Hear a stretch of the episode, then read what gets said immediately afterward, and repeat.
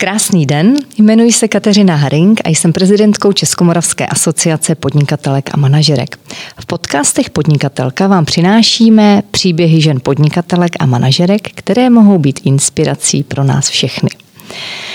A žena, která se jako první ve stoleté historii ČTK stala její šéf-redaktorkou Radka Marková. Krásný den, Radko, a moc děkuji, že jste přijala pozvání. Děkuji moc krát za pozvání.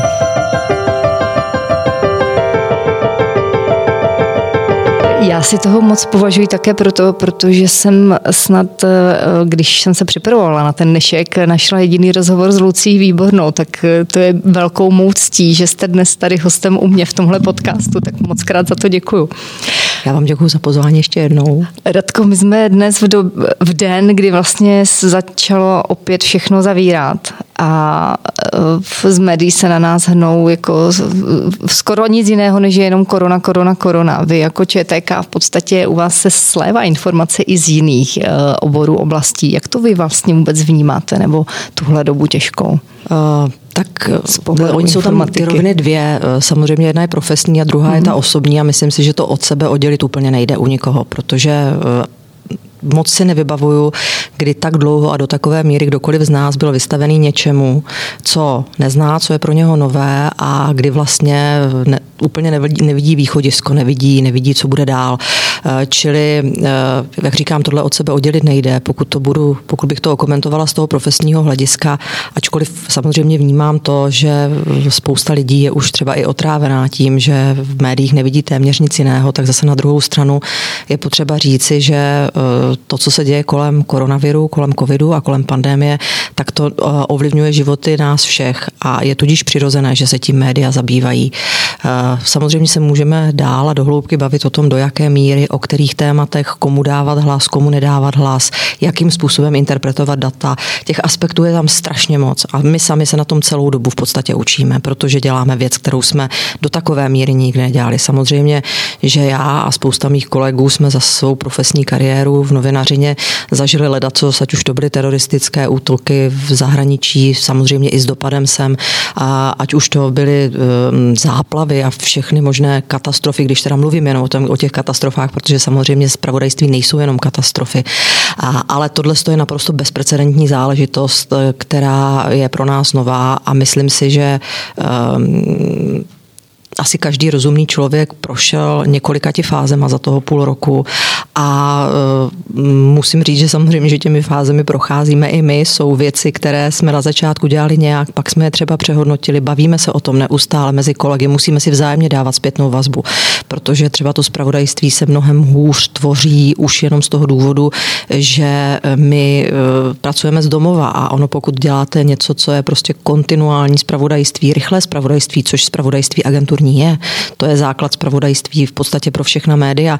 Tak eh, když nemáte možnost s tím kolegou sedět eh, vedle sebe, eh, okamžitě reagovat jenom tím, že na sebe mrknete, řeknete dvě věty, tak je to úplně něco jiného, než, než když, když toto všechno řešíte za pochodu, musíte telefonovat, musíte četovat tak kde si, co si. Takže v tomto směru je to složitější. Ale kdybych se vrátila k té vaší otázce, nejsou v tom spravodaj, není v tom spravodajství jenom koronavirus, ale samozřejmě není tolik vidět. To je to je hmm. asi tak v kostce ono. Když bychom to vzali z pohledu toho, co se děje v zahraničí, na co se teď máme třeba i zaměřit, po čem máme třeba pás, co bude zajímavého? Tak máme pár dnů skoro před americkými prezidentskými volbama. Mm, je, v podstatě zajímavé to, že v tuhle tu chvíli tím, že zase se dostáváme do fáze jaro, eh, myslím tím na domácí scéně, tak eh, logicky to, co se nás bezprostředně dotýká, má obecně v tom spravodajství mnohem větší akcent, což ale neznamená, že my bychom třeba dění před americkými prezidentskými volbama nemapovali. Mapujeme je, mapujeme je podrobně, ale pak už záleží na našich klientech, což jsou z větší části média, do jaké míry oni sami tomu dají prostor, jestli to dají na první stranu, jestli to dají eh, na homepage, jestli tomu už věnují třeba nějaký speciál nebo nevěnují. To už je samozřejmě jejich volba, to já už jakkoliv ovlivnit nemůžu, ale za sebe nebo za nás začátku musím říct, že my se rozhodně nevěnujeme jenom covidu. Konec konců eh, ten covid eh, z posledních dní se nám velmi výrazně překryl s dalšími dvěma velkými událostmi a to byly komunální, teda pardon, regionální a senátní volby a v zápětí i hrozící záplavy a musím říct, že tahle trojkombinace to bylo opravdu byl to mazec, když to řeknu lidově, protože eh, zpracovávat nebo pokrývat takovéto tři, nebo takováto tři eh, velká témata eh, není nic jednoduchého, ani když to máte samo o sobě, na to, když se vám to prolne najednou. Já se ještě zeptám, on možná trošičku v tom všem, myslím, covidovém zápolení uh, trošku zapadá i ten konflikt na Horním Karabachu, který mm. osobně vnímám, mám tam dost přátel, jako docela takovou ne moc pěknou záležitost. Mm. Je ještě něco takhle ve světě, co třeba možná jsme si mohli nevšimnout, co se třeba aktuálně děje? Je, co by stálo tak, za pozornost. Ale teď jenom jako fakt jako třeba vyzobnout něco, co myslíte. Ten náhodní že... Karabach, to, to je jasné, ale pravda je, že žel i z toho světa samozřejmě do značné míry opět tam ta korona uh, převládá. A to z toho důvodu, že ačkoliv teď jsme nechtěným premiantem z opačného gardu, myslím tím v mm. Evropě, tak eh, ten negativní trend se netýká jenom nás, týká se i zahraničí, takže logicky, eh, logicky se musíme tím zabývat nebo zaznamenávat to i, jak je to v okolních zemích, jak je to v rámci Evropy. Ovlivňuje to cestování, ovlivňuje to biznis, ovlivňuje to úplně všechno, takže, takže bohužel i toto je jedno z hlavních, v podstatě neustále hlavní téma i v tom zahraničí, byť eh, si myslím, že minimálně na pár dní pak to ty americké volby v zahraničním zpravodajství určitě převáží. Hmm. Je nějaká země, kde třeba eh, by nebyly vyloženě nějaké covidové zprávy na prvním místě, myslíte? Nebo narazila jste na nějaké takové? Eh, já se přiznám, že takhle do hloubky jsem se tím nezabývala. A, ale uh, pravda je, že ty covidové zprávy konec konců zaznamenáváme mm, i z Austrálie, odevšat. Jo. Otázka je, jak je to na nějakých malých ostrovcích někde v Tichomoří, to opravdu nevím. Které nejsou v tuhle chvíli pro nás ještě tak důležité no, a podstatné. Je to tak. To bylo to profesní hledisko z osobního hlediska. Jak vás vlastně to dnešní, eh, řekněme, uzavření, ten dnešní de facto lockdown, jako zastihl z pohledu matky?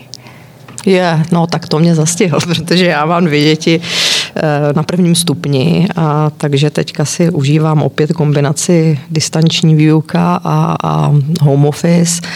A musím teda v tomto směru zejména jako vyseknout poklonu mým kolegům, kteří to zpravodajství tvoří, protože já nejsem v tuhle chvíli člověk, který by bezprostředně ty zprávy psal, ale, ale ty moje kolegyně a kolegové, kteří jsou v podobné kombinaci doma a přitom prostě jsou na telefonu, přitom sledují tiskovky vlády, obvolávají, obvolávají vlastně zdroje, eh, to zpravodajství přímo jako operativně řídí, to je, to je nesmírně náročné, takže eh, já si nechci stěžovat, protože vím, že jsme na tom všichni stejně, musíme se s tím všichni vyrovnat, příjemné to není. A bezútěšné je to, že nevíme, jak dlouho to bude trvat, protože eh, já těm eh, odkladům termínů, že to bude trvat 14 dní, moc nevěřím. Myslím si, hmm. že ta situace je v tuhle chvíli taková, že asi to tak bude do Vánoc. To je můj odhad osobní pouze. Já si to myslím také, takže jenom mi to potvrzujete. Jak vy teď vlastně, nebo jak vypadá vůbec teď váš pracovní den? Jako musíte ho kloubit vlastně s péčí o ty děti, které jsou školou povinné, navíc na tom prvním stupni, není to vůbec jednoduché. Eh, co se bavím s dalšími maminkami, které mají vlastně svou práci, snaží se to dělat z domu, tak jak vypadá ten váš dnešní pracovní den? Můj dnešní pracovní den vypadá trochu líp, protože jsem šla k vám na rozhovor. tak když to vezmeme všeobecně, když ty děti ne, když jsou to, teda v té, v té... Když, to, když, to vezmu, když to vezmu všeobecně, tak to záleží na tom, jak zrovna mají kluci, protože mám dva syny ve druhé a ve čtvrté třídě, tak jak zrovna mají kluci naplánovány eh, online hodiny. Oni samozřejmě dostanou část věcí ze školy zadáno, že si to, že to mají vypracovat sami. Na něco paní učitelky dělají online hodiny, v průměru eh, ten starší má nějaký dvě až tři denně, ten mladší hodinu denně. Takže podle toho já musím ten rytmus doma trošku jako přizpůsobit, nicméně samozřejmě eh, se snažím vůbec jakoby nevypadnout z toho běžného rytmu, který dál v redakci zachováváme, který musí být, protože tím, že v ČTK je kontinuální, je to neustále, je to vlastně 24 hodin denně, 7 dní v týdnu, eh, tak my mm, režim plánování a té operativy musíme zachovat stejný, aby to, aby to běželo dál. Čili my míváme online porady ve tři čtvrtě na 9 ráno, pak máme další ve dvě odpoledne, pak ještě míváme vlastně jednou za týden takovou jakoby výhledovku na, tý, na týden dopředu ve čtvrtek. Včera jsme měli výhledovku na měsíc dopředu, to bylo bizarní, protože samozřejmě bylo všechno s otazníky. V podstatě jediné, co máte jisté, že budou ty americké volby, když to přeženu, samozřejmě, že to tak není. Je tam, je tam těch věcí víc, které v listopadu budou, ale, ale jako by z těch highlightů. No ale u všeho vám vlastně zůstává ta velká míra nejistoty, protože vůbec nevíte, jak to bude za normální situace bychom se bavili třeba dneska na týdenní plánovačce asi víc do detailu, jak budeme pokrývat, nevím, předávání státních vyznamenání. Já to v tuhle chvíli prostě nevím, protože, protože se za pár hodin dovím, jaké teprve bude aranžma, které, které se mezi tím třeba ještě xkrát změní. Jo.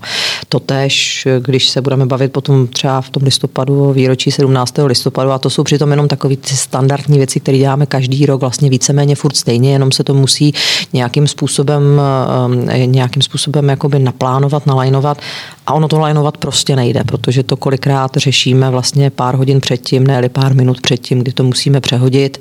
Vstupuje do toho spousta faktorů. No. Jak to teda zvládáte s těmi dětmi? Jak kdy? Jak kdy? Musím se chlapečku mluvit, že občas nejsem úplně jenom ta hodná máma, protože samozřejmě nervy pochodují a myslím si, že nejsem jediná. Nebudu to zastírat. Jsme Nebudu tom, to zastírat. Hmm, jsme na tom všichni stejně. Hmm. Jak to máte v redakci rozděleno? Máte třeba 50 na 50 muži, ženy, nebo jak se to promítá do práce taky vašich kolegů? Protože určitě i další ženy, které u vás určitě pracují, eh, čelí podobným problémům. My tam dokonce máme i několik, eh, i několik párů četkařských, jako kdy jsou doma oba dva a jsou to rodiče malých dětí a ty se u toho střídají. Oba dva zůstali doma, takže jako tě, tě to teda mají tuplovaně. Uh, víte co, já mám uh, zatím, musím říct, jako úžasnou zkušenost s kolegama, protože ona obecně jako četka je velmi zvláštní médium v tom, že vlastně z Četky znáte akorát značku, neznáte ty jednotlivé lidi. A ten, v Četce vydrží dělat, protože je to práce namáhavá, tak to je opravdu srdcař. A nechci, aby to vyznělo jako kliše, ale je to tak. Takže ty lidi opravdu fungují jako skvělý tým, snaží se vycházet si vzájemně vstříc. Občas už do toho samozřejmě musí nějakou měrou aspoň trošičku vstoupit šéfové v tom smyslu, když už řeknou, ty už si prosím tě odpočinout, už to prostě musíme nějak přeorganizovat, protože ta reakce je samozřejmě většinou taková, že ty lidi se snaží víc pomoct, než by museli. Takže tohle se nějakým způsobem zvládá, ale samozřejmě, že mm, mimo jiné aspoň částečně pořád se snažím zachovat tu možnost, aby někteří lidi mohli přijít do redakce a mohli si tam aspoň mentálně odpočinout v tom smyslu, že tam mají klid na práci, ale je to naprosté minimum, protože tím, že jsme vlastně nastavili veškeré ty procesy tak, abychom zabránili eh, přenosu mezi lidma, abychom se nakazili navzájem, respektive odstavili navzájem, byť v dnešní době už je to vlastně tak, že nevíte, odkud to přiletí, tak, eh, tak v tom velkém sále, v tom newsroomu je prostě těch, bylo těch lidí málo de facto od září. Dá se vůbec ve vaší branži uh, pracovat z domu? Dá, no musíme, dá, jinak to teďka nejde, ale jde to špatně. Eh, jak, jako není to, ne, že by to šlo špatně, teď to dělají samozřejmě úplně všichni, ale, ale není to ideální. Není to ideální, protože musíte se prostě na ty texty soustředit, musíte je editovat a, a hlavně nezapomeňme, že třeba editoři u nás, to není jenom to, že jim tam přistane nějaký text, oni ho přečtou a odešlou. To jsou lidi, kteří to zpravodajství řídí, kteří zároveň sledují i spoustu zdrojů, který třeba porovnávají, vyhodnocují. Jo. A když se, vás, když, když se to na vás valí ze, všech stran a, to, a přitom vám ještě někde vzadu štěbetá dítě třeba, tak tak to je opravdu náročné, ale eh, jako v podstatě teďka je to jediný model, jak to jde udělat. No mně to přijde jako práce, která je 24-7, která je prostě nepřetržitá a to mi na tom přijde to náročné. Skloubit to právě i s tou péčí o, o ty děti a, a vůbec jako poslat někoho domů na home office, když si představuju, že ČTK funguje tak, že vlastně jste, vám tam se stýká do toho vašeho trichtýře spousta informací, musíte je třídit, musíte s nimi pracovat a prostě to je neustála kontinuální práce, nebo? Je to kontinuální práce, ale samozřejmě takovýmto způsobem ne, ne, nepracují všichni. U nás je tam v podstatě jakoby klíčové rozdělení na pracoviště, které fungují v takzvaném směným režimu a pracoviště, který vlastně, nebo lidi, kteří jsou ti reportéři, kteří, jak vy říkáte, to mají 24 denně, ale i, i tam se je snažíme samozřejmě točit, protože jsou prostě v nějakých součástí nějakého minitýmu a, a víme, že, ne, že nemůžou jet všichni pořád tímhle s tím tempem. To by se nedalo vydržet. Čili e, e, ten směný režim, ten je, ten je vlastně jako zachovaný e, u editorů, u těch, co to zpravodajství řídí, vydávají, koordinují. Ti jedou ve stejném režimu, jako jeli, jako jeli předtím, akorát, že rozdíl je ten, že nesedí pospolu, což je samozřejmě komplikace. A druhá věc jsou třeba redaktoři zahraniční redakce, to je taky z pracoviště se směným provozem. A totéž jsou lidi, kteří vlastně monitorují média nebo tam fungují jako takzvaní zprávaři, my jim říkáme saperitoři, kteří tvoří to nejrychlejší zpravodajství, když něco přistane a není zrovna k dispozici člověk, který má tu věc na starosti jako jakoby svůj obor, tak říkajíc, tak, tak je to na nich. Tyhle ty točíme ve směném provozu, tak aby nejeli prostě od rána do večera, to nejde. Hmm. Eh, ČTK vlastně vzniklo téměř na hodinu stejně jako Československo v roce 1918, což mi přijde úplně famózní. Hmm. A jakým způsobem vlastně taková agentura pracuje? Jak si to my lajci máme představit? Eh, zbíhají se u vás jakoby ty informace? Dobře, to ještě chápu, ale trošku nám poodhalte jako to Oni tajemství. se ty informace u nás nezbíhají úplně sami od sebe. Ono to tak možná, no ono to tak možná může jako vyznít z hlediska toho našeho názvu nebo jména, což je vlastně název historický, protože když tiskové agentury vznikaly, tak se jim tady v tom našem prostoru geopolitickém říkalo byro z Němčiny. A tak se vlastně ocitla ta kancelář v názvu Četky, tehdy to byla Československá tisková kancelář a byla to agentura státní. Byla to v podstatě státní instituce, která měla fungovat svým způsobem eh, do značné míry jako tiskový orgán. Nově vznikla československé vlády, respektive úřadu, ale postupem času se z ní, stalo, se z ní stala vlastně normální agentura, byť byla neustále to agenturou státní. Pak samozřejmě si prošla velkými a různými peripetiemi během komunismu, to bychom tady na to mohli strávit hodiny. A, no a e, po revoluci e, byl vlastně ten směr daný takový, že od roku 1992 je Četka agenturou veřejnoprávní, e, má tedy podobné postavení jako Český rozhlas a Česká televize. Je zřízena samostatným zákonem, ale jeden podstatný rozdíl mezi námi, televizí a rozhlasem je ten, že na nás lidi neplatí vůbec žádné koncesionářské poplatky. My jsme sice instituce zřízená zákonem, ale fungujeme jako normální obchodní společnost. My si na sebe prostě vyděláváme sami. A našimi hlavními klienty eh, jsou především média, téměř všechna média, která tady jsou velká, no ale taky spousta jiných klientů. Jsou to instituce, ať už státní nebo nestátní, jsou to soukromé firmy, eh, můžou to být třeba, nevím, různé zájmové svazy, cokoliv, co vás napadne. Vlastně eh, těch menších klientů, tam se dostáváme až jakoby do, do řádu stovek. Jako není to, ne, nejsou to vyšší stovky, abych tak řekla, ale, eh, ale jako těch klientů je opravdu hm, jako pestré množství, protože to spravodajství vlastně pokrývá úplně všechno od politiky až po sport, eh, všechny možný, eh, všechny možný eh, rezorty, samozřejmě taky regiony a zejména jde velmi jednoduše rozparcelovat, protože obecně agenturní zpravodajství je dělaný tak, že sebou vždycky nese množství metadat, na základě kterých to můžete velmi jednoduše rozčlenit podle toho, jak si to ten klient přeje. Takže pokud třeba nějaký klient chce dostávat nebudu mluvit o zdravotnictví, protože to, to, teďka, to teďka dostáváme úplně všichni, ale kdyby chtěl třeba někdo dostávat, já nevím, tematiku jenom zemědělství nebo jenom, jenom ekologii, tak jsme schopni velmi jednoduše mu nabídnout jenom tu výseč toho zpravodajství v této podobě. Třeba. Takže klienty jsou například i komerční subjekty, komerční ano, firmy, ano, které jsou, sledují jsou. prostě to, ano, ty ano. informace z toho svého oboru, z toho mm, svého mhm. podnikání. Jsou, jsou, jsou, jsou, to, jsou to i komerční firmy, vlastně oni díky tomu mají, mají vhled velmi jednoduchý i do toho, co se děje jinde, co se děje, co se děje na trhu. Samozřejmě, že si můžou zvolit různé formy distribuce, jak to zpravodajství dostanou. To už pak záleží na tom, jak se to dohodne u nás, u nás na obchodním oddělení, protože my jsme to schopni nebo kolegové na obchodním jsou to schopni namodelovat, namodelovat různými způsoby. Co fyzické osoby, obyčejný člověk, vyplatí se mu to vůbec, aby, aby byl vaším eh, klientem? Předpokládám, že to není úplně asi Já musím levna. říct, že my jako model na to, aby eh, klientem byl fyzický člověk, vlastně nemáme. Jo. Mm-hmm. Jakoby to spravodajství eh, jako jednotlivci u nás nekupují, pokud, pokud k tomu nemají nějaký jiný důvod, protože prostě třeba nevím, řídí nějakou firmu nebo co, ale, ale hmm. jakoby, jakoby z jednotlivci příliš, příliš jako velkého biznisu nenaděláme. On, oni ty agentury jsou opravdu zaměřené eh, jako na takové ty, řekněme, větší celky.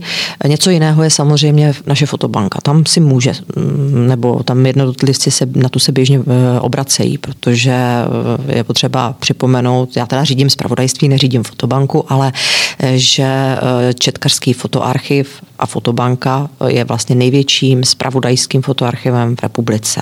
Je mm-hmm. vlastně najdete v něm všechno z historie Československa, všechno podstatné, co byste mohla, jsou to miliony fotografií, ne všechno je už zdigitalizováno, ale všechno podstatné zdigitalizováno je, takže tam se samozřejmě na ty kolegy obrací různí lidé, ať už připravují knihy, výstavy, cokoliv. Hmm. S jakými zahraničními zdroji eh, pracujete, pokud můžete teda prozradit? My máme samozřejmě spoustu. Jedna věc je ta, eh, ta, kterou eh, běžný člověk úplně nevidí nebo k tomu nemůže mít kompletní přístup a to jsou zahraniční tiskové agentury. My jsme jako Četka jsme členem dvou velkých profesních združení Evropské asociace tiskových agentur a pak technologického združení Minds a vlastně ty agentury spolu spolupracují na různých bázích a zároveň jsou si třeba i navzájem klienty. No a e, my z těch velkých tiskových agentur světových odebíráme servis agentury AP, Reuters, AFP, francouzskou, německou DPA, rakouskou APU a pak některé ještě národní agentury. A tohle to my máme implementováno přímo do našeho redakčního systému, takže, takže e, to tam vlastně vidí úplně ve stejné, v té nejrychlejší formě kolegové, kteří s tím potom dál pracují. A samozřejmě, že to ale není všechno. E, musíme se dívat i na další zdroje, takže potom podle toho, jak mají kolegové v zahraniční redakci, ale také ve sportovní redakci, protože nezapomeňme na to, že sport je taky zahraničí, rozdělen, rozdělené ty různé části profesně nebo geograficky, tak pak sledují spoustu dalších zdrojů. Samozřejmě, že jim v tom velmi napomáhá Twitter zejména, když, kdybych měla jmenovat sociální sítě, protože ten Twitter je stavěný hodně, řekla bych, novinářsky. Je to, je to, je to jako síť, která takto dobře funguje a, a média i zahraniční ji hodně využívají využívají jednak pro svou propagaci a zároveň vlastně uh, slouží jako takový první rychlý, řekla bych, zdroj uh, i od spousty uh, různých osobností, politiků. Tak. Takže asi na Twitter prezidenta Trumpa máte zvlášť jednoho člověka, protože ten to tam asi sype docela ve velkou frekvencí. Ten to tam samozřejmě sype, ale...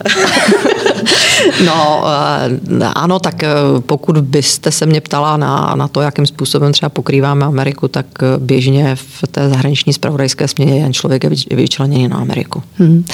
Které další země jsou třeba důležité? Je to Rusko, je to třeba Blízký východ, Určitě. kde stojí za to mít vlastní zpravodaje? No, my jsme trošku v takové nepříliš eh, ideální situaci v tom, že to, kde všude stojí za to mít zpravodaje, tak my tam nemáme. A důvod je pouze a jen finanční, protože eh, tím, že my jsme závislí na finanční kondici médií, zejména tím, že, tím, že vlastně ten biznis směrem k mediálním klientům je to, na čem Četka stojí, eh, tak eh, ty zdroje jsou tím eh, vlastně nějakým způsobem limitovány a tudíž jsme po, vlastně po, po, po té krizi, která byla před deseti lety, postupně byli nuceni zredukovat naše zahraniční síť a ta už v současnosti nastálo, nebo tu už v současnosti nastálo, tvoří pouze 3B, to znamená Brusel, Berlín a Bratislava. Dřív jsme těch zpravodajů měli podstatně více. Pravda je, že ti zpravodajové eh, přinesou vždycky přidanou hodnotu do toho zpravodajství, protože tam dlouhodobě pracují, eh, mají eh, do toho větší vhled, větší, řekla bych, i nadhled vhled i nadhled. A, ale mm, teď to prostě není v našem případě bohužel možné. Eh, když to možné je, tak se snažíme naše lidi vysílat aspoň na krátkodobé zahraniční cesty a není to třeba jenom do těchto velkých zemí, eh, můžou to být i země menší, pokud se tam něco zajímavého děje, nebo vyrážíme samozřejmě na různé zahraniční cesty eh, i s našimi politiky anebo tam, kde jsou velké sportovní události, abych ani na tady toto nezapomněla. Takže jedna z velkých neznámých třeba pro nás je opět olympiáda, že jo, to je... To, to, to je ve hvězdách asi. To je, to je ve hvězdách. Co třeba, když se vrátím zpátky k tomu konfliktu v tom náhodním Karabachu, eh, je to problém tam vyslat člověka, když už je to vyloženě v takovéhle vyhrocené situaci? To se četce nevyplatí. To se četce ne. nevyplatí. Mm. Uh, ne, protože uh, Takhle, v podstatě základ, to, co Četka médiím poskytuje, je to podstatné, to nejdůležitější, aby oni mohli si uvolnit ruce na to, aby si tvořili svůj vlastní originální obsah. Samozřejmě by to bylo hezké, kdybychom eh, měli dostatek i financí na to, abych tam někoho vyslala, ale druhá věc je ta, že eh, četkaři primárně nejsou váleční zpravodajové a já se obávám, že e, takováto cesta by se nám možná ani úplně nevyplatila a otázka je, jestli pro tak malý trh, jako je český, se Národní agentuře vůbec vyplatí riskovat a posílat tam svého člověka. Čili my se v případě takovýchto věcí, jako je konflikt v Národním Karabachu, spoléháme na více zdrojů místních. Samozřejmě z obou stran konfliktu nemůžeme to meldovat z jedné strany konfliktu Spoléháme se samozřejmě na to, že máme v, v redakci několik lidí, kteří tento ge, geopolitický prostor vlastně umí, kteří jsou orientováni na, na, na tady tuhle oblast. Tím nemyslím náhorní Karabach jako vyloženě, ale, ale myslím tím třeba, třeba Rusko a podobně. Hmm. Uh, ale přesto všechno vždycky každého zpravodaje potěší, když je z nějakou informací úplně první. Uh, věřím tomu, že ČTK se to v historii podařilo několikrát. Vy osobně jste něco podobného zažila, kdy jste přišli s něčím úplně první, že to od vás ty ostatní zahraniční agentury přebírali, převzali? Tak oni jsou věci, které od nás přebírají zahraniční agentury a pak jsou věci, které od nás přebírají, takhle, eh, přebírají od nás média. To, že jsme s něčím první, tak to jsem vždycky ráda samozřejmě, protože to svědčí o tom, že jednak máme dobré, máme dobré zdroje, máme dobré novináře, ale zase na druhou stranu ta honba zatím být první nemůže být na úkor toho, že bychom, že bychom vydávali zprávy, které jsou neověřené, které e, jsou pochybné a tak dále. Čili e, ano, Četka má ve svém motu rychlost, spolehlivost, nezávislost, ale ta rychlost nikdy nesmí na tou e, spolehlivostí převážit. To je alfa a omega a pokud mám nějakou pochybnost, jestli, jestli ta informace je v pořádku nebo není v pořádku, tak radši nebudu první ale vydám až ve chvíli, kdy budu mít ověřenou. Do takových situací se dostáváte každou chvíli. Nemusí to být jenom politika, jsou to třeba i takové nepříjemné, lidsky nepříjemné věci, jako že někdo umře někdo známý. Tam si to opravdu nemůžeme dovolit a neříkám to proto, že si to nemůže, že, že by to ne, nebo prostě takové věci, na to musí být člověk opravdu jako velmi citlivý a musí si být tu informací jistý.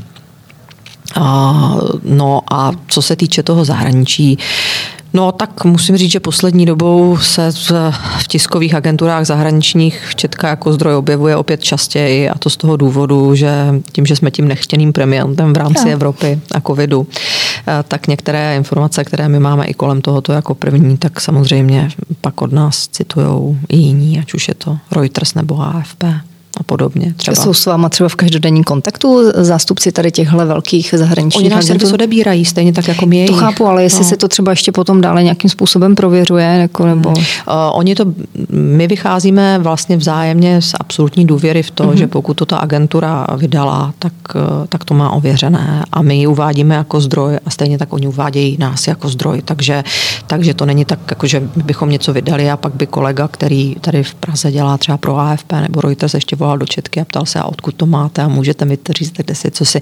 On to prostě bere jako spolehlivou mm-hmm. a ověřenou informaci a konec konců takto k servisu ČTK uh, přistupují nebo přistupují eh, k tomu takto všichni a z toho důvodu je důležité, abychom my u těch zpráv vždycky ten zdroj té informace uvedený měli.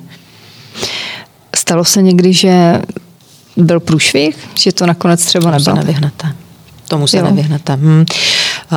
V té rychlosti se tomu nevyhnete, já to nechci omlouvat. Nikdy to, nikdy to neomlouvám, i když někdy jsou ty, jsou ty situace takové, že třeba za to opravdu my nemůžeme, někdy to, ale naopak může být třeba chybná interpretace, ať už, ať už to je ve stresu. Nemyslím si, že by to kdykoliv jako byla záležitost, záležitost jakoby nějaká chtěná nebo záměrná, to ne, ale spíš je to občas, občas daň za to, že v té rychlosti prostě něco přehlédnete, přeslechnete nebo i třeba špatně pochopíte pro nás je úplně nejdůležitější, pokud se nám něco takového stane, tak tu informaci co nejrychleji opravit a opravit i transparentně. Od toho my máme vlastně v servisu institut opravy, eh, prostřednictvím kterého my těm klientům dáváme najevo, tohle to si prosím opravte, v téhle, mm-hmm. je to tak a tak. Občas se i stane, že nějakou informaci stornujeme. Mhm. Zase ty důvody můžou být eh, z obou dvou stran. Buď jsme udělali chybu my, nebo tu chybu udělal ten, kdo nám tu informaci sdělil. Ale je pro nás prostě nejdůležitější to, abychom tu chybu přiznali a abychom, eh, abychom ji opravili okamžitě a neji skrývali. My to nemůžeme opravovat, takže to někde přiťukneme a, a budeme se tvářit, že, že to tam už, vždycky mm, mm, mm, to nejde. Platí tedy stále, že se ověřuje eh, ze dvou zdrojů, nebo minimálně ze dvou zdrojů, nebo jak, jak, jak to probíhá? To bych řekla, že je takové trošku novinářské kliše to ověřování ze, ze dvou zdrojů, protože když komukoliv vlastně eh, vysvětlujete ten chod spravodajský běžný denní, tak u spousty věcí eh, vám z logiky věci stačí jeden zdroj. Pokud vám sdělí, já nevím, mluvčí vlády, že zasedání vlády bude dneska večer, tak od koho to máte ještě ověřit? Budete volat ještě někomu dalšímu? Jo, to už je, to jsou už jenom takové hmm. niance, kde opravdu hmm. žádný druhý zdroj, hmm. druhý zdroj hmm. nepotřebujete. Ale samozřejmě, že u spousty informací je lépe eh, ověřovat eh, to z více zdrojů, zejména jsou to, eh, neřekla bych jako informace, informace zákulisní, informace, které, kde jako potřebujete mít jistotu. My se nikdy nepouštíme ve spravodajství do spekulací, to neděláme, ale samozřejmě čím eh, víc eh, zdrojů máte na určitou informaci, tak tím lepší to je. Pakliže to nejsou takový tady tyto oficiality typu, kterou jsem prostě zmínila, tam není co ověřovat. Jak je těžké vychovat uh, dobrého zpravodaje? Předpokládám, že asi to bývají většinou z řad studentů žurnalistiky uh, lidé, nebo, nebo to bývá i z jiných oborů? U nás Jak? převažují lidi, kteří mají vystudovaný jiný obor než žurnalistiku. Tak to mi překvapilo. A, a je to tak, je to tak. Máme samozřejmě i absolventy žurnalistiky, konec konců s několika žurnalistickými školami e, spolupracujeme, a, ale mezi mými kolegy převažují ve směs, eh, je to ve směs humanitární vzdělání, pardon, humanitární, fuj, co jsem to řekla, humanitní vzdělání, teda takhle, nemám nic proti slovu humanitární, akorát, že jsem to nepatřilo. Eh, převažuje humanitní vzdělání samozřejmě, eh, ať už jsou to historici, politologové, je tam i spousta ekonomů, poměrně hodně i právníků máme v redakci. A uh, já jsem v podstatě v tomto tak jako rozpolcená, protože samozřejmě uh, si myslím, že kvalitní vzdělání pro žurnalisty je důležité, ale nemyslím si, že by tím jediným oborem, který vystudují, měla být žurnalistika. Uh, Byť se te, samozřejmě to studium mění. Já jsem studovala vysokou školu před více než 20 lety, nestudovala jsem žurnalistiku, studovala jsem politologii a uh, ono se to neustále vyvíjí. Ale pro každého novináře je podle mě dobré, pokud má nějaký širší základ v nějakým jiném oboru. Vždycky to zužitkuje, vždycky. Jak se z něho ale pak stane z dobrého zpravodaje třeba skvělý nebo výjimečný? Uh, skvělý nebo výjimečný novinář nesmí se bát. Nesmí se bát zeptat, uh, nesmí, uh, nesmí se spokojit jenom s tím, co na něho padá. Musí vždycky zatím hledat něco navíc, ale ne v tom smyslu za každou cenu, ale určitě mít velkou míru kritického myšlení, eh, nevěřit eh, všemu, co vám kdo říká, to je jasné. Samozřejmě se vždycky snažit zasadit věci do kontextu a e, mít nápady, no a hlavně se musí umět taky velmi dobře česky vyjadřovat. Na to se trošku zapomíná, protože ono obecně čeština si myslím, že ve veřejném prostoru dostává čím dál tím víc na frak. Můžeme se bavit o tom, do jaké míry za to mohou třeba sociální média, web, cokoliv, co vám vlastně zrychlilo tu komunikaci neuvěřitelným způsobem, takže, takže ta úroveň toho klesá obecně. Ale dobrý novinář prostě musí umět česky Musí umět česky a musí umět ve zkratce, ten agenturní novinář musí umět ve zkratce vystihnout to nejpodstatnější. Nesmí být moc ukecaný, i když tady už mluvíme docela dlouho, já ukecaná jsem, ale jako v tom psaném projevu to prostě musí být jako úsporné a jasné. Mě teď napadlo, poraďte mi, jak byste řekla česky takeaway? To je v poslední době, mám pocit, docela frekventované myslíte, slovo. Myslíte jídlo sebou? Například. No, tohle to je problém. Já vám řeknu, že jsme, my, my jsme se samozřejmě v redakci bavili o tom, jako jak, jakým způsobem a do jaké míry používat výraz lockdown. Co s ním, že jo? Ten no. se nám prostě no. teďka eh, v tom prostoru ocitnul mm. a eh, když do toho vstoupí kolegové, kteří eh, jsou výborní, výborně vybavení po jazykové stránce, tak ty začnou rovnou a logicky argumentovat tím, tenhle výraz má spoustu významů a používá se eh, velmi často úplně, úplně mimo, takže tam je vždycky lepší se to snažit spíš nějak obsat, byť se tomu samozřejmě nevyhneme, protože pokud to máte v citátu, pokud vám řekne kdokoliv, ať je to minister nebo Bůh sudí, kdo lockdown nebude nebo lockdown bude, tak z toho citátu to prostě nevyrvete. Že jo? Musíte to nějakým způsobem vysvětlovat. Ale jak tomu říkat? Říkat tomu plošná karanténa, říkat tomu No nevím, tak jak, za, za, zašk, ekonomické zaškrcení, za, zaškrcení země, hmm. u závěra, jo, cokoliv, jo. Hmm. jo. E, zmrazení ekonomiky, když vám řeknu, že to vlastně zmrazení ekonomiky není, je to, je to, je to prostě složité. Oni samozřejmě, že ty, ty, ty, ty, ty výrazy z té angličtiny jako napom, na, nahrávají tomu, abychom to zkracovali, ale my se to vždycky musíme snažit vysvětlovat, co to znamená a nepoužívat to, řekla bych, bez nějakého přemýšlení. Bezmyšlenkovitě to prostě jenom přejímat. Hmm. Eh, vy jste působila jako zpravodajka ve Francii, pamatuji si správně. A francouzi přece mají ten institut na ochranu francouzského jazyka, nebo, nebo už to neplatí? Tam možná ty anglické výrazy jsou méně frekventované. Ale tam se to, to taky samozřejmě. Jako i ta francouzština se postupně tou eh, angličtinou zapleveluje. Ale já jako tímto nechci nasazovat jenom na angličtinu. Já si myslím, že on je tady obecně problém ten, že tady se kolikrát velmi vytrácí význam jednotlivých slov. Že, že eh, slova, eh, určitá slova dostávají postupem času úplně jiný význam, než, než měla dřív. S některým, nad některými slovy už se vůbec vlastně jako nepřemýšlí, že to, že to má nějaký význam já, například? Například. Myslím si, že málo kdo už dneska přemýšlí nad tím, jestli má použít slova kvůli a díky. Jaký je mezi tím rozdíl? Že díky má pozitivní nádech a kvůli má vlastně neutrální nebo spíše negativní mm. nádech. Mm. Jo. Neřeknete, že někdo zemřel díky koronaviru. To teď jsem to přehnala záměrně. Já vám rozumím, no, ale ono no. se to, ano, ano. A to se mm. velmi často zaměňuje, nad tím lidi vůbec nepřemýšlí. A to je jenom jedna z mnoha drobností, ze kterých se pak ta mozaika jakoby skládá, že pak, že pak, vlastně, že pak vlastně se ta jazyková úroveň posouvá a posouvá a míň a míň se přemýšlí nad tím, jaký význam jednotlivá slova a jednotlivé věty mají. Možná to klade spíš takový ten důraz na to, abychom se my víc eh, o to zajímali a vylepšovali své vyjadřovací schopnosti, což není úplně jednoduché. Já si to myslím, že ano, ale ono je to taky přirozeně zase následek toho, že čím dál méně se čte, myslím, tím čtou se čím dál méně knihy, vlastně já to vidím na svých dětech. Jako co si budeme Dá se s tím něco dělat, myslíte? U té generace mladší, teda u té, co teď vychováváme. A...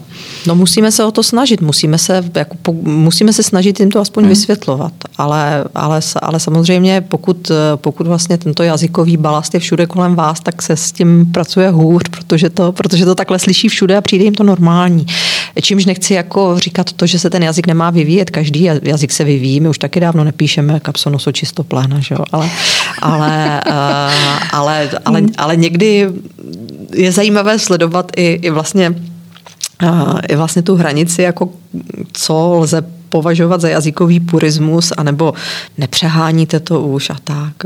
A, a pak do toho ještě vstupuje, když jste zmiňovala samozřejmě ten, ten ústav na ochranu jazyka, tak by tady taky máme ústav pro jazyk český, který eh, v závislosti na tom, jak se jazyk vyvíjí, tak některé je vypovoluje a nám, co eh, v této branži pracujeme díl, tak už se to třeba úplně nelíbí, že některé výrazy, které dřív byly zakázány, tak jsou povolený, ale tak s tím se budeme muset samozřejmě smířit. I takové to je například co?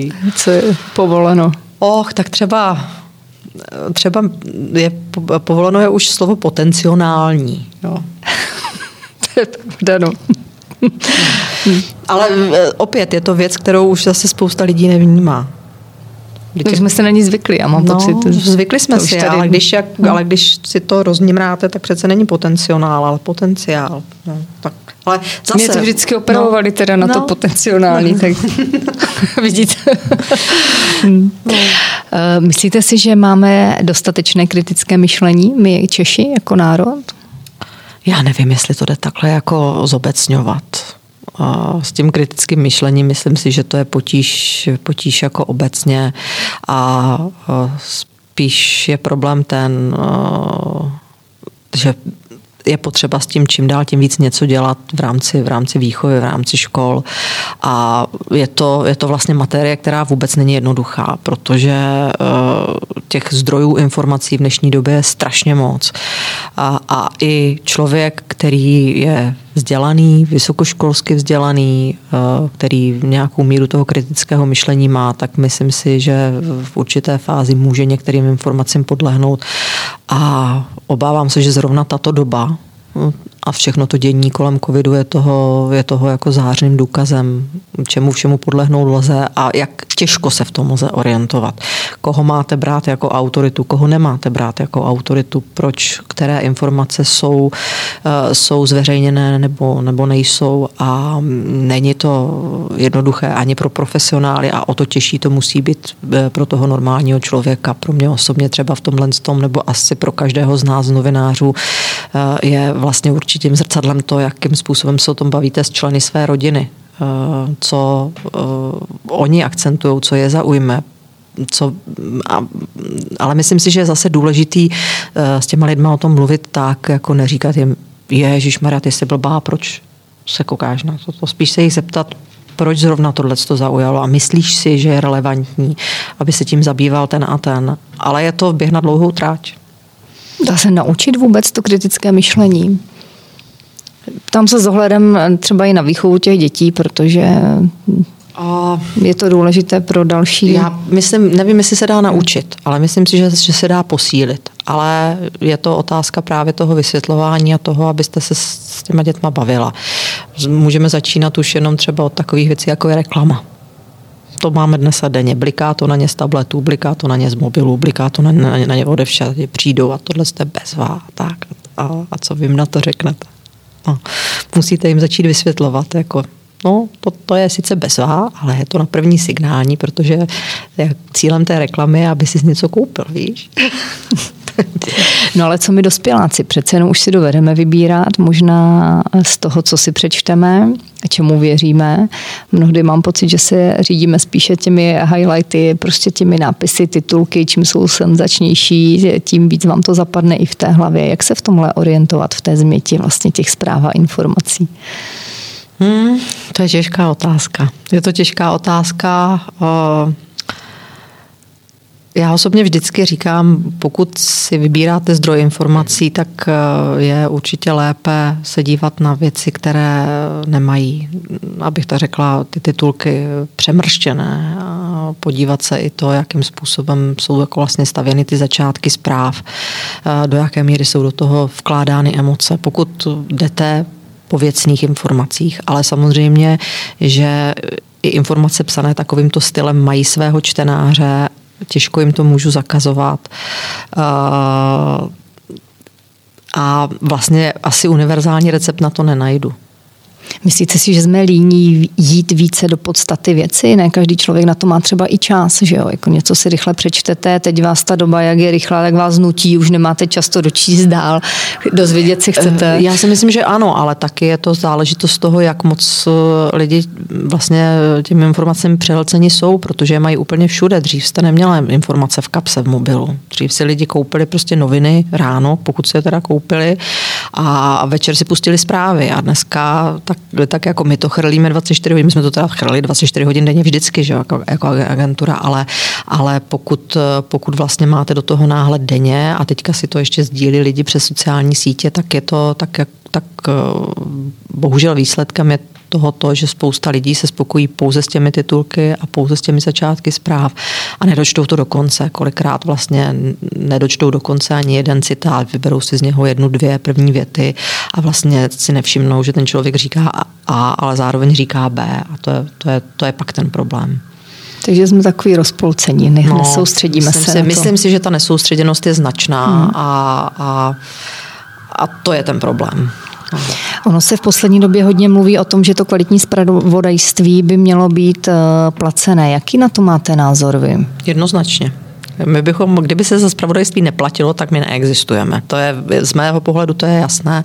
Jiná věc eh, jsou samozřejmě takové eh, ty aktivity z poslední doby, z mého pohledu jednoznačně oprávněné a toto, aby giganti typu Facebook a Google platili za to, že sdílejí obsah vytvořený někým jiným. Protože ona, ta tvorba zpravodajství není eh, jednoduchá, pardon, není, není levná záležitost mm-hmm. a uh, pokud někdo vlastně točí reklamu na tom, že používá obsah, který vytvořil někdo jiný a nějakým způsobem mu vlastně za to nezaplatí, tak to je špatně. Takže to je tahle rovina. Druhá rovina je samozřejmě to, že platíte přímo nějakému médiu, což si myslím, že je taky v pořádku, akorát, že tady prostě nastal ten problém, že ve chvíli, kdy se tady zača, začínalo tvořit onlineové zpravodajství, tak si do toho placeného obsahu hned každý netroufl, respektive v tom českém prostoru si do toho troufl málo kdo, téměř nikdo.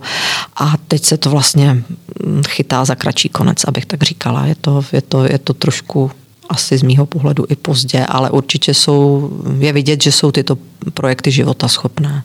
Jak to funguje v zahraničí? Vy to srovnání máte a víte, že ty renomované, řekněme, deníky určitě fungují, nakolik teda aspoň já vím, na, na té placené bázi, ať už třeba v tom onlineu. Tam byli nuceni samozřejmě taky přejít mm-hmm. jako za to, mm-hmm. na, na, na tu placenou bázi určitě. A, a konec konců ta věc, o které jsem mluvila prvně, eh, to znamená, to znamená ty snahy o to, aby platili vydavatelům eh, ty velcí giganti jako Google a Facebook, to je věc, která i byla vlastně jako mezinárodně koordinovaná mezi médii, protože to je prostě velký problém. Může být ten placený obsah uh, vnímán jako, že je třeba kvalitnější? Měl jako by být. Já jsem přesvědčená o tom, že měl by být.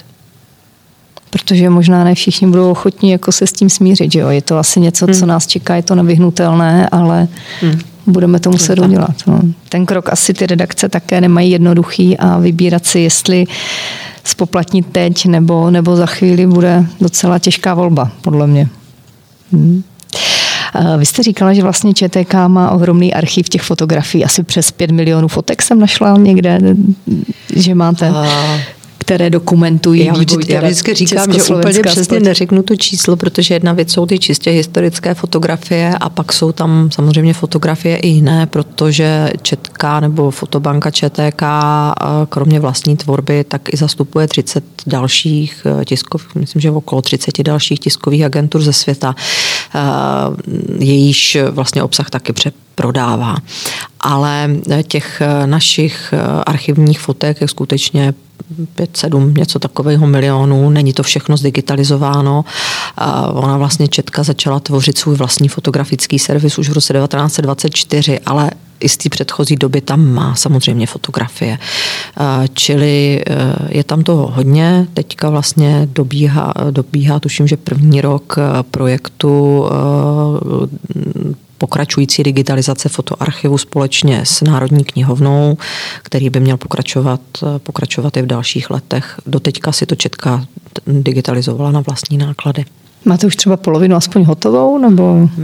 Já se obávám, že polovina to ještě není. Ale eh, oni ty nejpodstatnější věci, ty už jsou zdigitalizovány dávno, protože samozřejmě, že hm, ta digitalizace eh, není věc nová, ta trvá už drahně let a, a šlo, se sam, šlo se samozřejmě po těch nejdůležitějších věcech, protože ono to je všechno eh, pečlivě evidováno, takže eh, i na základě vlastně těch popisů, těch jednotlivých fotoreportáží se, se to digitalizovalo musí být velký objem i třeba na, na, nejenom to na to uchování těch původních fotografií a musí být asi krásné se v tom probírat. Eh, na to já, jako určitě jsou tam jako zajímavé věci, ale musím říct, že mm, do tohohle toho já úplně nevidím, do té digitalizace, protože mm-hmm. to je práce kolegů z fotobanky, to není zpravodajství, to už je zase něco malinko jiného, než mám na starosti. V současné době se spoustě firm radí, aby digitalizovali, automatizovali, aby hmm. prostě přecházeli na takové ty nové moderní formy. Eh, dovedeme si vůbec automatizaci představit ve vaší branži, v tom spravodajství? Ano, dovedeme a my už to i částečně děláme. My v podstatě máme rozjeto několik projektů. Jedním z těch projektů je automatizace různého zpracování statistických dat, který jsme na ostro vyzkoušeli teď po druhé, nebo vyzkoušeli, my už jsme to teď neskoušeli, my jsme věděli, že to bude fungovat během, během voleb, kdy jsme vlastně měli napojený na to k Českého statistického úřadu přímo vytvořené programy, programy, eh, šablony, respektive program, eh, takže na základě toho, co jsme připravili dopředu, tak eh, vlastně už nám rovnou chodili k editorům na zpracování hotové krátké texty v průběhu toho, jak se hm, počítali výsledky.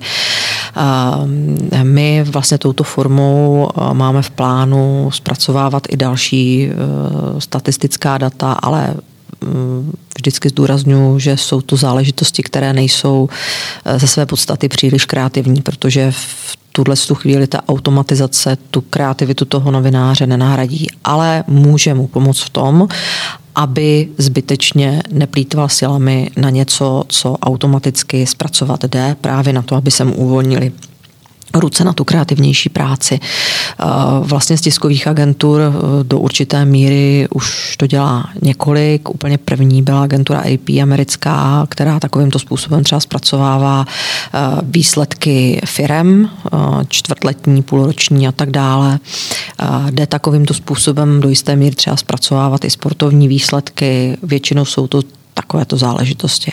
No a potom další rovina je vlastně učení, učení na základě toho, jak něco píše člověk, a což je tady úplně v plenkách. My jsme součástí několikati projektů v tomto směru, mimo jiné je to projekt v rámci technologické agentury České republiky, kterou zastřešuje Fakulta sociálních věd a pracují na tom kolegové z ČVUT a ze západu České univerzity Plzeň.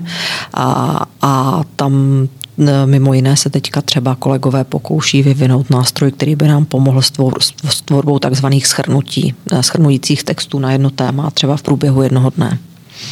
Předpokládá to ale vždycky ve všech případech úzkou spolupráci těch lidí, kteří píšou ty kódy s těmi, kteří to píšou fyzicky, protože vlastně ten počítač nebo ten program se to musí od někoho naučit.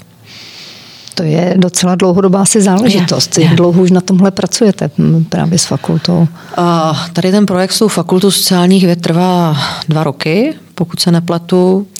A to, co jsme dělali sami, to znamená ty volby, tak ty jsme poprvé vyzkoušeli před dvěma lety v roce 98 a další věci, které vlastně jsou na podobné platformě, tak na nich se pracuje, pracuje od té doby.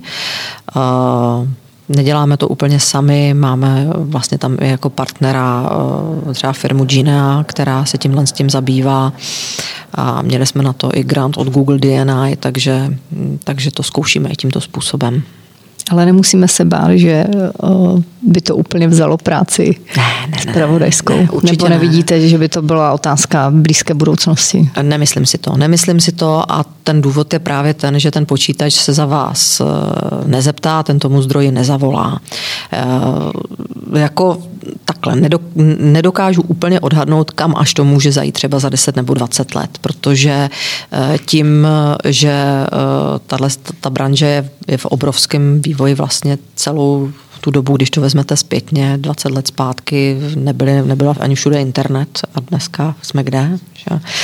A vemte si i takové věci, jakým způsobem se třeba eh, změnila i fotožurnalistika, spousta dalších jiných věcí, tak eh, může tam ještě ten pokrok určitě nějaký být, ale myslím si, že novinář nikdy robotem plně nahrazený nebude. A to je asi dobře. Eh, vy jste od Českého literárního fondu mladým a perspektivním novinářům do 33 let získala ocenění novinářská křepelka. Eh, byl to důležitý mezník ve vaší profesní kariéře v té době? Naklopil vás tehdy k něčemu jinému? Ještě tak strašně dávno. Já jsem eh, to tehdy vnímala ne jako ocení jenom, jenom pro mě. Když mě to samozřejmě velmi potěšilo, protože tím, že četkaři nejsou vůbec vidět, tak želbohu v těchto cenách jsou málo kdy zastoupeni. A já jsem to tehdy dostala po té, co jsem se vrátila z Francie. Byla to doba, kdy my jsme v podstatě začali ve větší míře zapojovat nebo dělat z novinářů multimediální novináře, to znamená, že vedle psaní vlastně ti psavci, nebo jak říkají kolegové od, od fota, oni nám říkají občas ingousti, jo. kdy uh, se vlastně začali podílet do určité míry i na fotospravodajství a na audiospravodajství, protože to je záležitost, kterou taky nesmím zapomenout, že Četka produkuje i audiospravodajství. Takže jsem to brala v podstatě i do značné míry jako známku toho, že tahle ta cesta je správná. Osobně mě to potěšilo velice a to v každém případě, ale vlastně mě trošku mrzí, že není víc četkařů, kterým by se této pocty dostalo taky. Jak se vůbec ve vaší branži měří úspěch? Hmm. Kdo je považován za úspěšného? To je těžké. Já si myslím, že tam tam zase můžete mít dvě roviny. Jedna věc je uh, novinář úspěšný z pohledu toho, že je, řekněme, populární nebo známý ve veřejnosti, což může být dvojaké protože to ne vždy musí být opravdu novinář. A pak eh, je rovina z mého pohledu důležitější, protože my jsme instituce, která pracuje pro média, která je servisem pro média, tak tam je podle mě úspěšný ten novinář, eh, kterého si váží jeho kolegové novináři a ví, že se na něho mohou spolehnout, což je v případě prostě četky úplně to nejdůležitější, že oni vědí, že se na nás mohou spolehnout. Takže tam bych já viděla jakoby míru toho úspěchu. A jestli je úspěchem to, že něco řídíte a tak, určitě je, ale každý z nás to vnímá jinak, si myslím. A, a pro mě je opravdu ta míra kolegiality strašlivě důležitá, protože bez toho by Četka vůbec fungovat nemohla. My někdy říkáme, že Četka je diagnóza. Mimochodem máme teda, eh, řekla bych, eh, poměrně vysokou hranici dožití v ČTK, protože u nás lidi, kteří u nás zůstanou delší dobu, tak pak už jsou u nás opravdu hodně dlouho. Takže žádná velká fluktuace? Eh, není, není příliš velká. Samozřejmě, že to bylo ve vlnách, je to, je to, je to jak kdy, protože ono konec konců eh, četkaři jsou dost často ocenění na trhu novinářském jako ti, kteří tu novinařinu umí poctivě a dobře, takže si je pak jako snaží přetáhnout i nám, co si budeme povídat, eh, bývaly i doby, nebo občas se to stane, že někoho vychováme a pak, eh, a pak ho přetáhne někdo jiný, protože, protože prostě třeba tomu kolegovi nevyhovuje ten způsob práce v anonymitě, nebo chce dělat ještě i něco, řekněme, kreativnějšího, eh, podílet se i na formátech, které ta, která ta agentura prostě netvoří. Ale, eh, ale zase na druhou stranu je u nás spousta lidí, kteří jsou tam opravdu, opravdu dlouho a jsou to srdcaři a, a pořád jim záleží na tom, aby ta agentura fungovala dobře. Vy jste řekla kreativita. Dá se vůbec, když to zpravodajství má být přesné, ta kreativita nějak uplatnit? Ve dá, vaší prv. Dá, dá, ale, ale je tam velká míra toho, že prostě děláte opravdu jenom ty ten čistý řez, opravdu jenom to spravodajství, ale zase na druhou stranu uh, jsou samozřejmě lidi, kteří, uh, které třeba víc baví dělat i rozhovory. My ty rozhovory děláme taky, což je uh, mnohem kreativnější záležitost, než jenom to, že, že, že píšete zprávy z tiskovky nebo že vyrazíte někam na nějakou reportáž. Tam se ta míra kreativity určitě uplatní taky. Trvá dlouho, než se vychová z toho člověka, který k vám přijde jako úplný nováček, než se z něho stane ten skvělý četkář? Je to strašně individuální. Jsou, eh, jsou to opravdu jako velké, velké rozdíly. Někteří se chytnou za pár měsíců, eh, někteří prostě za, za rok, za dva. Ehm, je to případ od případu. Fakt je, to, je, je to individuální. Já za tu dobu, co vlastně v Četce dělám, tak eh, znám případy lidí, jak těch, kteří se chytli extrémně rychle, tak těch, kteří třeba jim to třeba rok, dva trvalo a, a třeba jsme i nad někým jako měli otazník, jestli to ještě půjde a pak najednou se něco zlomilo a, a najednou to začalo jít. Takže je to, je to jak kdo. Občas tomu třeba i napomůže příležitost, že, ho, že toho člověka uh, hodíte do vody nebo mu změníte třeba uh, rezort, který má na starosti a ten mu vyhovuje líp. I to se může stát. Hmm. Čelíte nějakým výzvám v současné době, nejen myslím díky tomu koronaviru, ale celkově třeba do budoucna i tím, jak se mění řekněme, spousta věcí kolem nás, společensky, vztahově a tak dále. Čitka je tady prostě víc než 100 let. Co můžou být ty výzvy pro vás? Tak pro nás ty výzvy samozřejmě budou to, jakým způsobem nebo kam vůbec se bude ubíhat celý, ubírat celý ten mediální trh, protože to je, to je branže, která je neustále v pohybu a v pohybu bude, a která je závislá taky na spoustě vnějších vlivů, ať už se bavíme o, in, o inzerci, která třeba na nás dopadá až zprostředkovaně, ale samozřejmě taky hmm. dopadá, protože, protože ti naši klienti z toho z větší části žijou. Čili tohle to pro nás výzva bude určitě. Výzva bude taky určitě to, jak se prostě uplatní, které nové a novější formáty před 15 lety by mě třeba nenapadlo, že budeme v podstatě denně streamovat nějaké tiskovky, že my budeme dělat přímé přenosy, což dneska už vlastně berou naši klienti jako za běžnou záležitost. Čili mm, tam to bude vlastně otázka, otázka vlastně toho, jak jak bude vypadat celý ten trh. Otázka jednotlivých formátů, no samozřejmě dnes a denně je to otázka motivace lidí, otázka toho, aby jsme si ty lidi sami vychovali. Konec konců z toho důvodu my, jak jsem říkala, spolupracujeme s univerzitami, ale taky děláme i svoje vlastní různé programy, snažíme se víc komunikovat s veřejností a pokud jsme se bavili i třeba o tom kritickém myšlení a těchto věcech, tak se snažíme zapojovat i do projektu mediální výchovy, vysvětlovat to, jak se spravodajství tvoří. Máme teďka vlastně rok uh, u nás v Četce program pro učitele, uh, kurz, jak se tvoří zpráva, kde učitelům uh, vysvětlujeme, jak vlastně to spravodajství vzniká, co je potřeba dělat, na co je potřeba si dávat pozor. Čili těch výzev je spousta. Já jsem zaznamenala, že pořádáte i různé výstavy a dny otevřených dveří. Je to právě proto, abyste se více třeba ještě otevřeli veřejnosti? Je to určitě, je to tak, je to tak, abychom se otevřeli veřejnosti, protože ona vlastně Četka byla v té moderní historii vždycky, ale eh, málo kdo věděl, jak funguje, co to je. Tu zkratku každý tak jako nějak jako stopově, nebo někdo možná víc, někdo možná míň vnímal, ale vlastně nevěděl, co si pod tím má představit. A my jsme před těma dvěma lety, když jsme slavili stovku, tak jsme vlastně toho využili k jakému si takovému nakopnutí toho, abychom začali být vidět na veřejnosti víc. Letos bohužel den otevřených dveří neuděláme, to jsme se takhle rozhodli už na jaře, tak nějak jsme to tušili, že to, eh, že to bohužel asi nebude úplně příznivé ani na podzim. Eh, stihli jsme jako mediální partner být na letní filmové škole v Uherském hradišti, kde jsme taky měli už druhý rok po sobě workshop pro, eh, pro mladé novináře. A co se týče těch výstav, tak výstava je, výstava je venkovní a výstava ještě bude putovat, tak pokud budeme moct chodit po venku, tak eh, momentálně ta výstava je k vidění v Olomouci eh, a bude se stěhovat v polovině listopadu do Brna a v lednu by měla být v Praze. Je to výstava nežádoucí okamžiky, ve které jsme vlastně zmapovali eh, manipulaci ve fotografii, zejména po té historické stránce, ať už to byly fotografie, které byly dočasně zakázané nebo nějakým způsobem upravené, zejména z ideologických důvodů.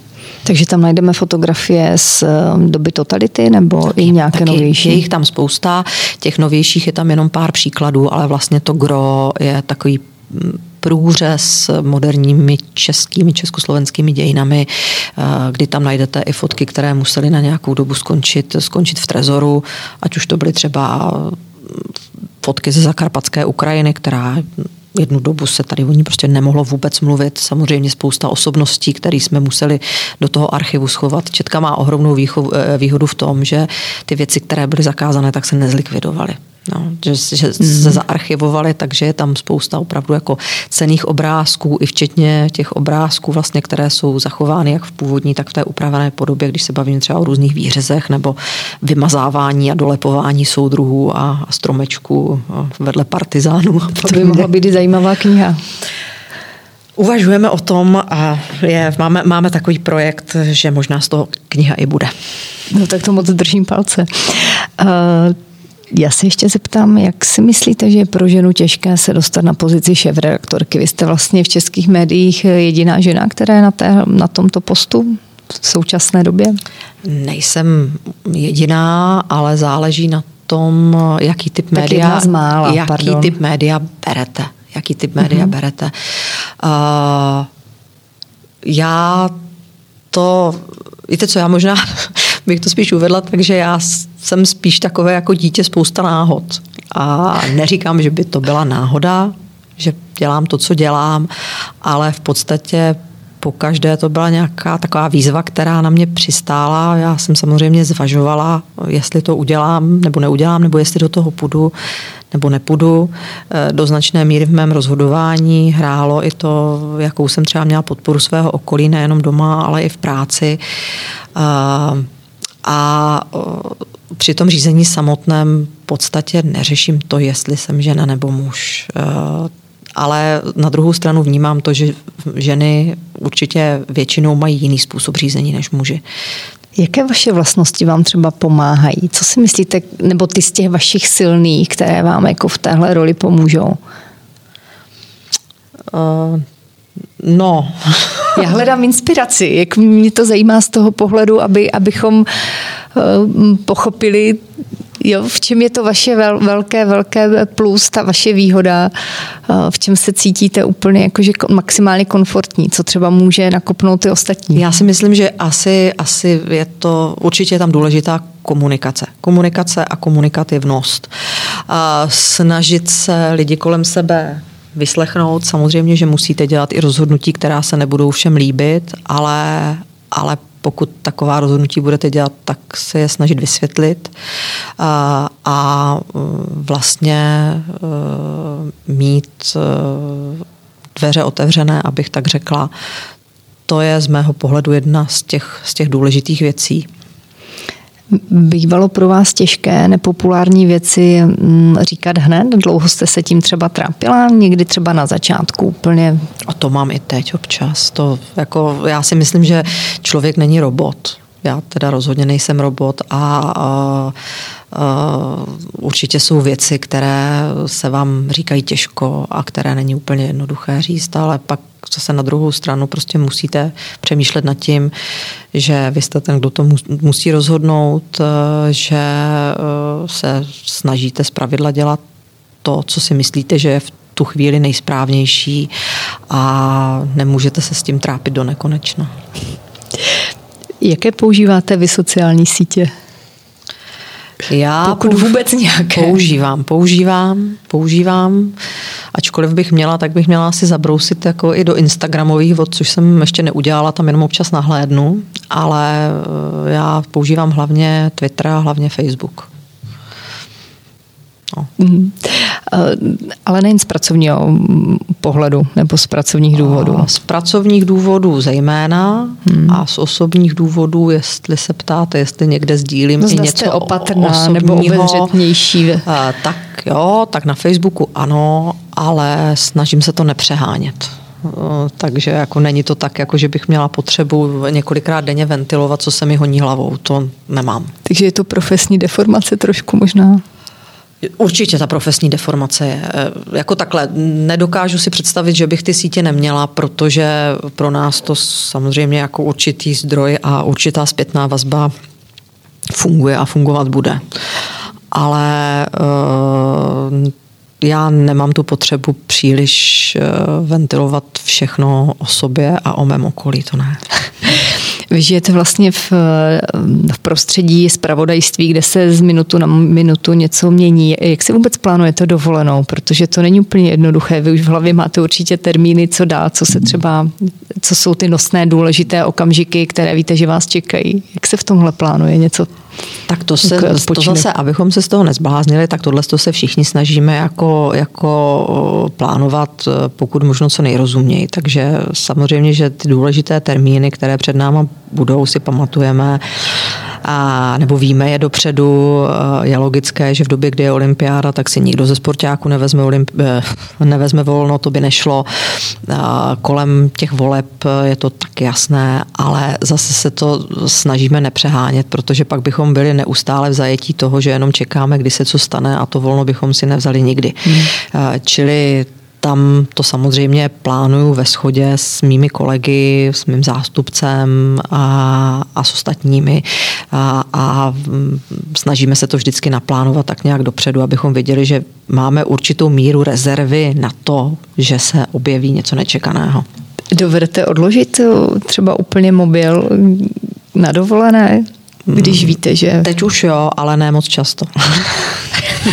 Nedá vám to nepodívat se, co, co, co se stalo nového? Jaké většinou jsou... se podívám, většinou se podívám, ale e, záleží jak kdy a kde, jako stává se mi třeba v létě, když, ode, když, když odjedu na chalupu, takže ten mobil odložím tak, že se do něho opravdu nepodívám půl dne nebo celý den. Ale jsou to teda výjimky, musím říct. jsou to teda výjimky.